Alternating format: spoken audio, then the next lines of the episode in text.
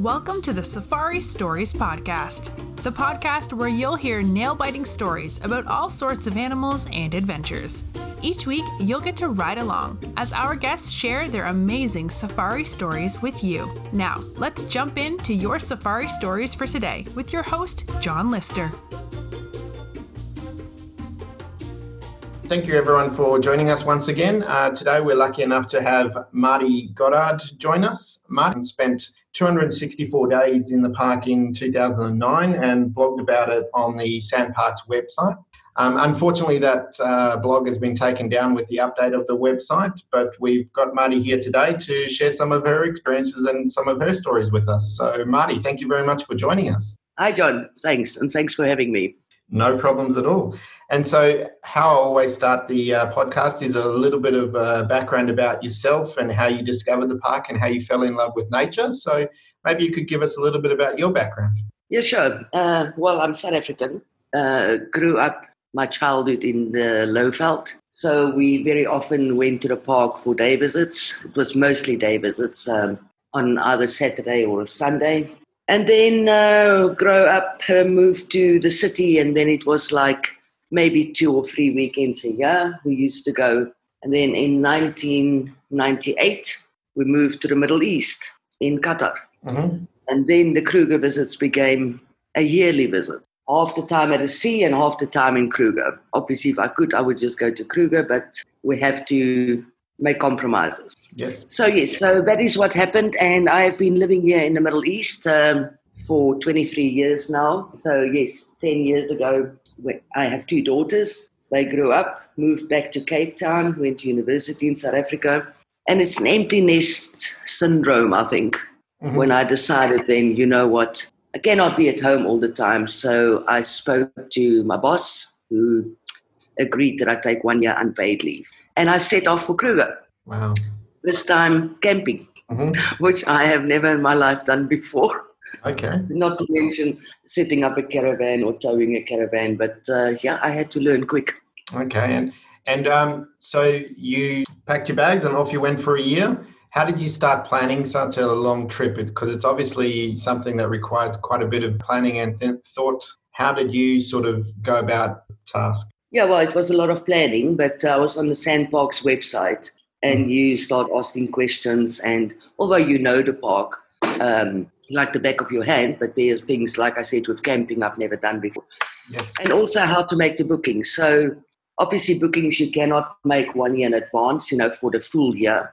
So I had to stagger the bookings. So I would make bookings as they open, the day that they open, and decided to go three weeks per camp. Start, um, well, my plan was to start in the south, go north, and come back again. Yes. But that changed, so I started in the middle of the park, which is Letaba, which was my first camp. Stayed three weeks and then moved up and then started moving down. So I think all in all, I had uh, probably like six or seven different bookings. So, and that also helped with the payment because everything was paid beforehand. Yes. So when you make the bookings, you pay the first three months and then you make the next booking, pay the next three months. So before I started here, that was all paid in full and it was just buy the caravan and set off. Okay, wow. And so obviously um, you've seen a lot of the camps. Um, what was one of the favorite camps that you stayed at? Um, Sensi. Sensi is an awesome camp. camp. Mm-hmm. Um, unfortunately, I left before the year was over, so I never made it to Balule for camping. Yes. So Balule was supposed to be the last camp, okay. uh, but I never made it there, so I cannot comment. Although I've stayed there in the huts at Balule, and I am sure that if I had been camping at Balule, um, it would be a very close call between Sensi and Balule. And and so let's talk about some of your favourite uh, roads and some of your favourite uh, expeditions. Mm. Favorite roads depends on where you are in the park. Okay, so you're staying at your favourite camp. Let's go with let's uh, stick with your uh, where your heart lies and um, talk about you're staying at your favourite camp and you're planning your morning drive. Yeah, um, I think favorites in the south must be um, Lower Sabie. I love Lower Sabie. All the roads you can go, uh, very rich in sightings. Um, in the Central Park, definitely Satara. Once again, Satara is an awesome place. Uh, lots of lion, leopards, you name it, it's all there. And then further up, um, Punda area, um, mainly because of the road to Klopperfontein and uh, Crooks Corner. I love the, for- uh, the um, Fever Tree Forest. So, yeah, I think those are the three to mention. Okay, and uh, let's uh, hop into some of your stories. I mean, uh, one of the things I'd always like to hear about is um, obviously I've never done any camping, so uh, the difference between, say, staying in a chalet and staying camping, and uh, you did a lot of camping and it was all new to you. Um, so tell us a little bit about that. Okay, when I arrived in Letaba, uh, obviously I had no idea. So started doing things and uh, setting up camp. Uh, first few days I had some help. And from then on, I think it was the 7th of May, I was all on my own. So first, uh, the um, awning for the caravan that I bought did not um, was not ready when I left Pretoria to start the trip. So they promised to courier it to Phalaborwa Gate, which is 50 kilometers from Letaba. So anyway, I had to go and, and collect it, and then I came back to camp, and there was um, new people that moved in next to next to me, and I saw them looking at me arriving with all these bags with poles and standing around now thinking, oh, okay, now how does this work? So they pulled up their chairs, called the neighbors over, and here these people are sitting watching this woman. And uh, eventually the, uh, the man came over. Uh, he was later called the supervisor, Mhm. John. He sadly passed away a few years ago. But John and Norma became um, friends and helped me a lot by teaching how to do things, um, how to make sure that the stays are up, that the caravan is connected the correct way, um, how to find the best spot, how to level the caravan, which uh, came to good use in Punda when I arrived and it was raining and uh, muddy. During school holidays, no stand open apart from right on the top of the hill, um, full of rocks. I was given a, a drill because on the sand SANParks site they said some of the ground's very hard, so it's good to take a drill so you can drill holes for the tent pole. But unfortunately, given a drill and never shown how to use it, did not come to very good use. So the first few days at Punda, I was uh, woken up a few times every night rolling off the bed because the caravan was standing at such an angle. It was not possible to stay on the bed during the night. Luckily, my friends arrived in Punda and showed me how to take the shovel and start digging out the gra- ground on the other side to level the caravan because there's no other way to do it. So I think camping also, um, there's a lot more interaction between the campers than the people in the in the bungalows. I think camping is a total different world. Uh, there is no ways you can ignore people because you have to walk to the ablutions, you have to use the communal kitchens, and people get to know you and um, and you talk a lot more. Where sometimes now, obviously, I do not use the caravan. I've sold that when I left. Um, using the accommodation, yeah, sometimes if you stay in the huts, you still have to use the kitchen, you still interact. But my findings in the bungalows is like many people prefer to come back to camp, make their fire, do their own thing, and just carry on. For me, Kruger is not just about sight. To me, Kruger is coming back, make a fire. I only cook on a fire. Everything I made, I cook on a fire. I met, uh, I was, well, I met an Australian man, a writer, very famous Tony Park, which I met at Croc Bridge. Uh, we had an interview together. And Tony and his wife came to Skukuza to show me how they cook in a cardboard box. That is the most valuable thing I've ever learned. And even now, my first stop is the bottle store to get a wine box, line it with foil, and everything is cooked on a fire from roast chicken, roast lamb, roast pork, roast beef, fish bake, spaghetti, whatever, and it's all done with the box. Wow, that's very interesting, actually. And and so um, obviously you learnt a lot on your trip. What um, is something that you could share with some of the listeners that you thought that you would never learn or never understand? Mm, I don't know. So Bit many tough question. maybe maybe the most valuable lesson was uh, uh, n- not to believe everything people tell you about camping. At Pretoriuskop, um, I couldn't unhook the caravan, really struggled. So the neighbor, seasoned caravaner, old man, told me to undo the handbrake and then it just flips off easier. So, well, okay, did that and it just flips off. So the handbrake is not up. So when I arrived at Bergendal, and once again the same scenario, could not unhook it, forgot I was on a hill, undid the handbrake, and the next minute the caravan took me for a walk. oh wow!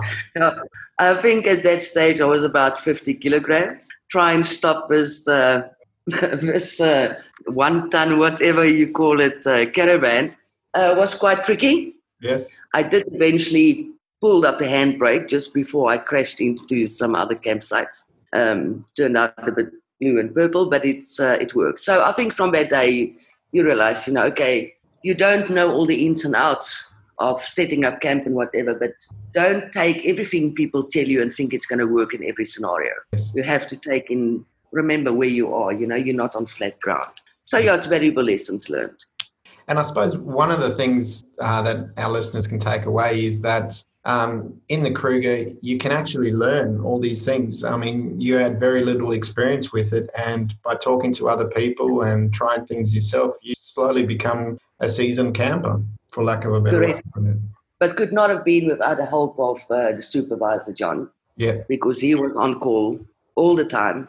Every time I had a problem, it was just a message or a call to John. hmm And then I had a solution of what to do and how to do. So, yes. yeah, very good. And um, so let's uh, move on to some of your uh, wildlife and nature sort of sightings. Uh, tell us a little bit about uh, a thrilling leopard sighting you had. Oh, this was um, went to Kruger for my 50th um, a few years ago. Don't want to say how old I am. Okay. um, so we were at Tamboti. I stayed with a, another good friend that I met um, in, uh, in Kruger during my time. That was before uh, Annette. We stayed at Tamboti. For me in the morning, waking up, I am not one of those to be first at a gate. I like to wake up um, early, make my tea, sit on the veranda, and just take it all in. You know, it's a time when back at work here, it's it's rush, rush all the time. So I do not want to rush when I'm in Kruger. So I'll get up, um, sit on the veranda, have my, and then slowly get ready, pack up, and and go. And it is different. She's first at the gate. She's out um, when the gate opens. So anyway, I left about an hour after her Mhm. and driving from uh, Tamboti towards Satara.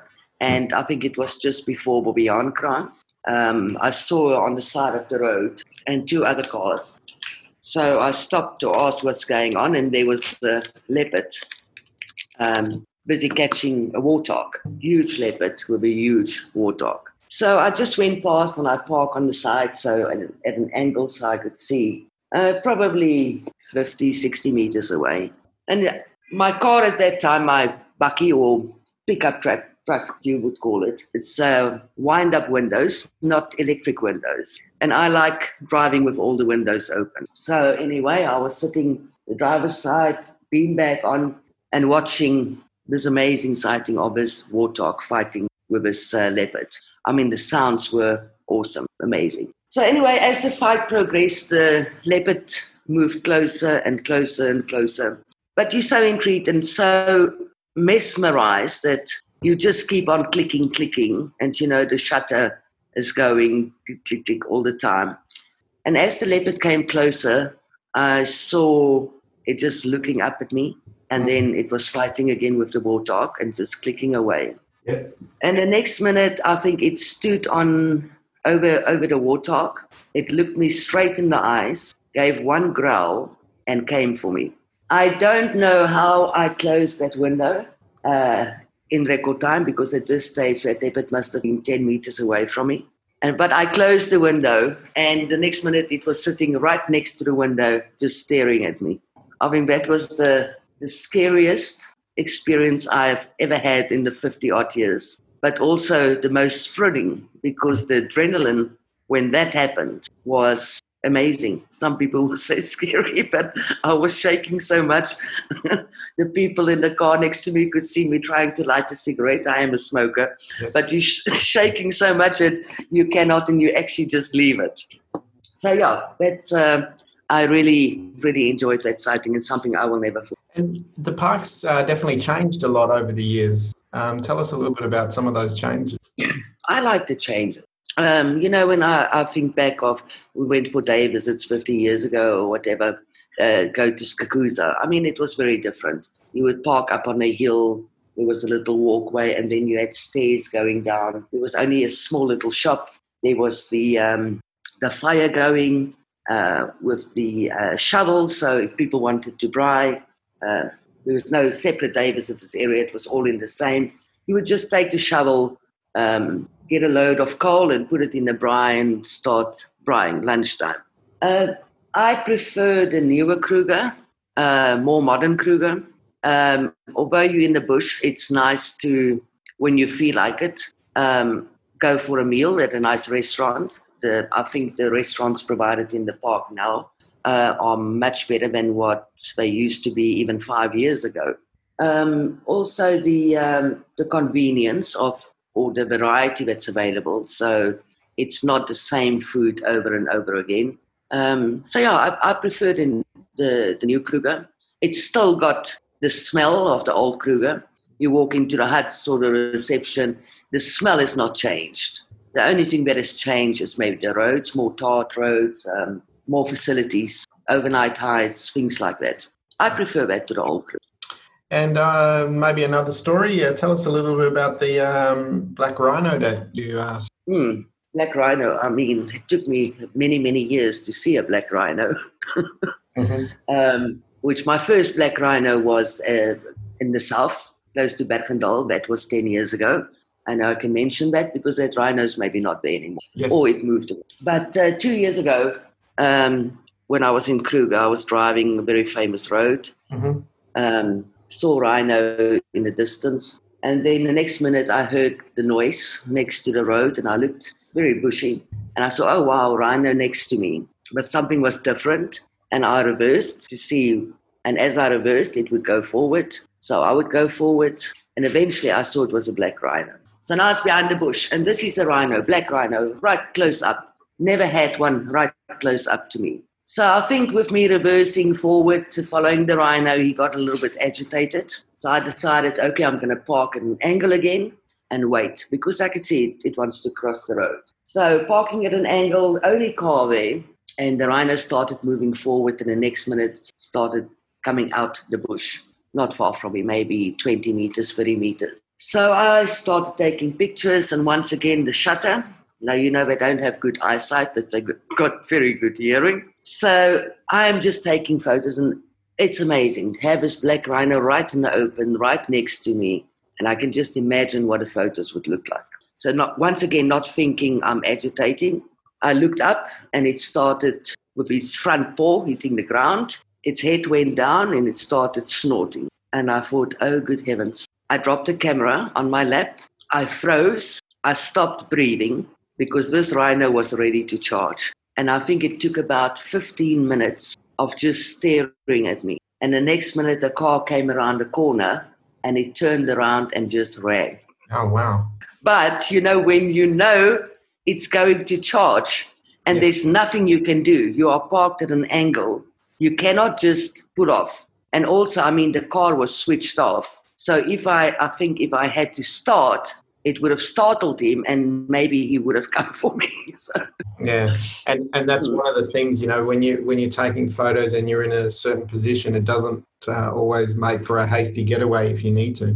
Yeah, but I think it's important that people uh, learn to know the signs. Um, you know, I mean, if if I was very inexperienced uh, and maybe continued taking photos or started a car, I think it, it could have been a very bad situation. Yeah. So it doesn't matter what sighting you are. I think you, you need to know the signs and see when an animal is getting agitated mm-hmm. and when it's time for you to step back and forget about taking photos and just enjoy the moment. Yeah, no, I wholeheartedly agree. It's uh, knowing your surroundings and knowing where all the animals are, particularly with elephants. There's often quite a uh, big group of them, so knowing where they're all coming from and where they all are so that you don't get. Um, I don't talk about elephants. I've been chased more than once. Yeah. And uh, I never, in some cases, I never knew I could reverse that fast. but yeah. you also get a gozal once, and uh, I'll never forget uh, Hlanganini, uh, one of the big tuskers in Kruger. Yes. Um, and a very close, uh, nice sighting of him uh, when I started in May 2009. Mm. And um, he was such a docile elephant um, is actually hanging in my lounge. I had a nice painting given to me for my birthday from a family of Hlanganini, and um, I think most most of the time elephants are not aggressive. Uh, it is in breeding herds or you know maybe in musth. Um, look, I was after that first chase, I was petrified of elephants. Mm-hmm. I would see them, it doesn't matter where I was going, I would turn around. But there were instances where you couldn't. I had the caravan in tow, moving from camp to camp.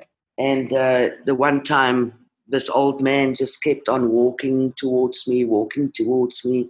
But you could see he was in musth. He was shaking his ears, back legs dripping with water. So there is nothing you could do. So I just switched off the car I climbed under the steering and I just sat there. Yes. I just waited because I could not go backwards or forwards. And eventually, I think it took about an hour of sitting there sweating.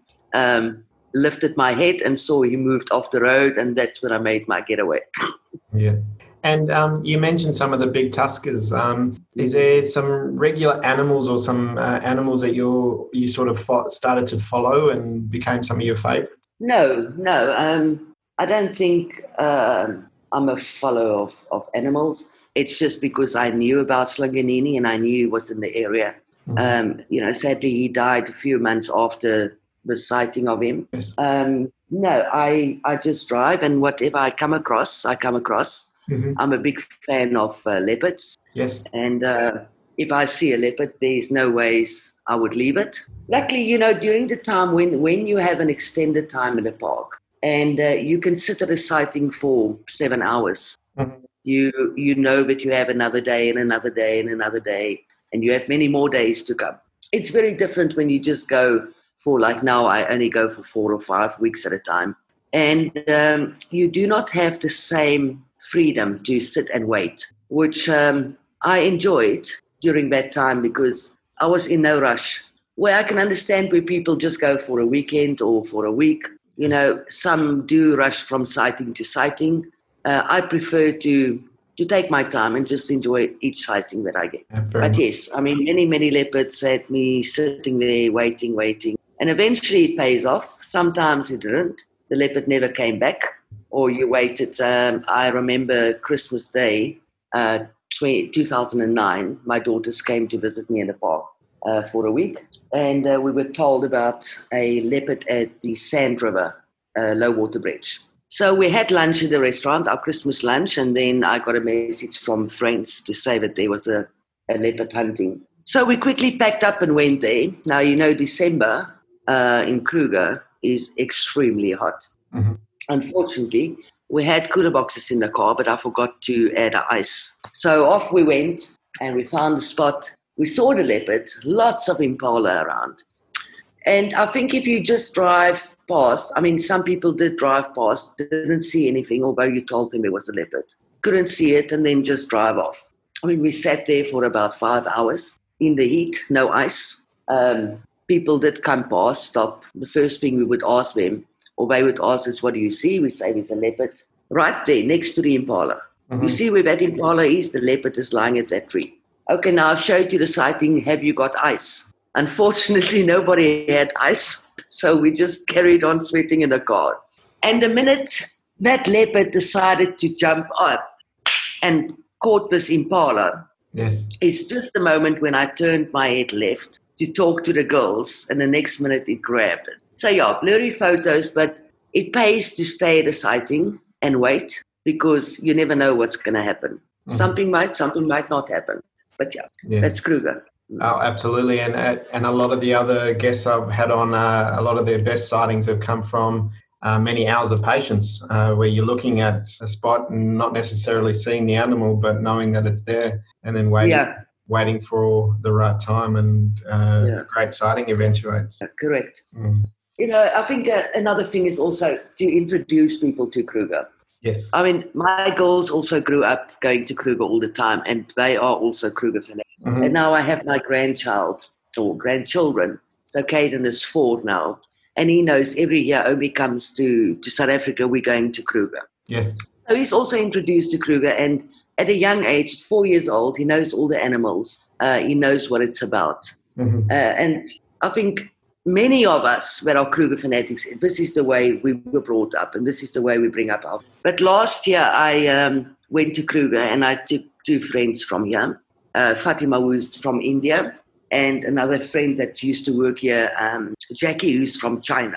Mm-hmm. So, because I've been talking about Kruger all the time and they know what I've been doing, Fatima was actually acting as my secretary while I was in Kruger because the block became so big that I didn't have time to read through everything. So Fatima would read it and then send me a summary to say, you know, who commented on what or who asked what questions. So I could directly reply to those. I didn't have to sit there. Because some nights I went to bed two o'clock in the morning when I finished the blog. Yeah, wow. And uh, if, if, I did not blog, then people would say, Where are you? I've been waiting for the blog, it didn't come. So, yes, it was a stressful time. Uh, but, anyways, so they know about Kruger, and I've been talking about Kruger. So they decided last year they're going to come. Yeah. Okay. Well, um, Marty, uh, that draws us to a close. Um, thank you so much for your time, and I really do appreciate you uh, taking the time to share some of your experiences and stories with us. Um, you've definitely got a lot of experience in the Kruger, and uh, that tells in some of your uh, stories and experiences that you've told us. So, uh, yeah, thanks again. You're welcome, and thanks for having me. No mm-hmm. problem at all. Thanks for listening to the Safari Stories podcast. We hope you enjoyed today's stories. If you liked our show and want to see the pictures and videos from today's stories, please visit our website at safaristories.com as well as Safari Stories Facebook page and Instagram. It would mean the world to us if you could take the time to leave a rating, review, or comment. Join us again next time to hear more Safari Stories.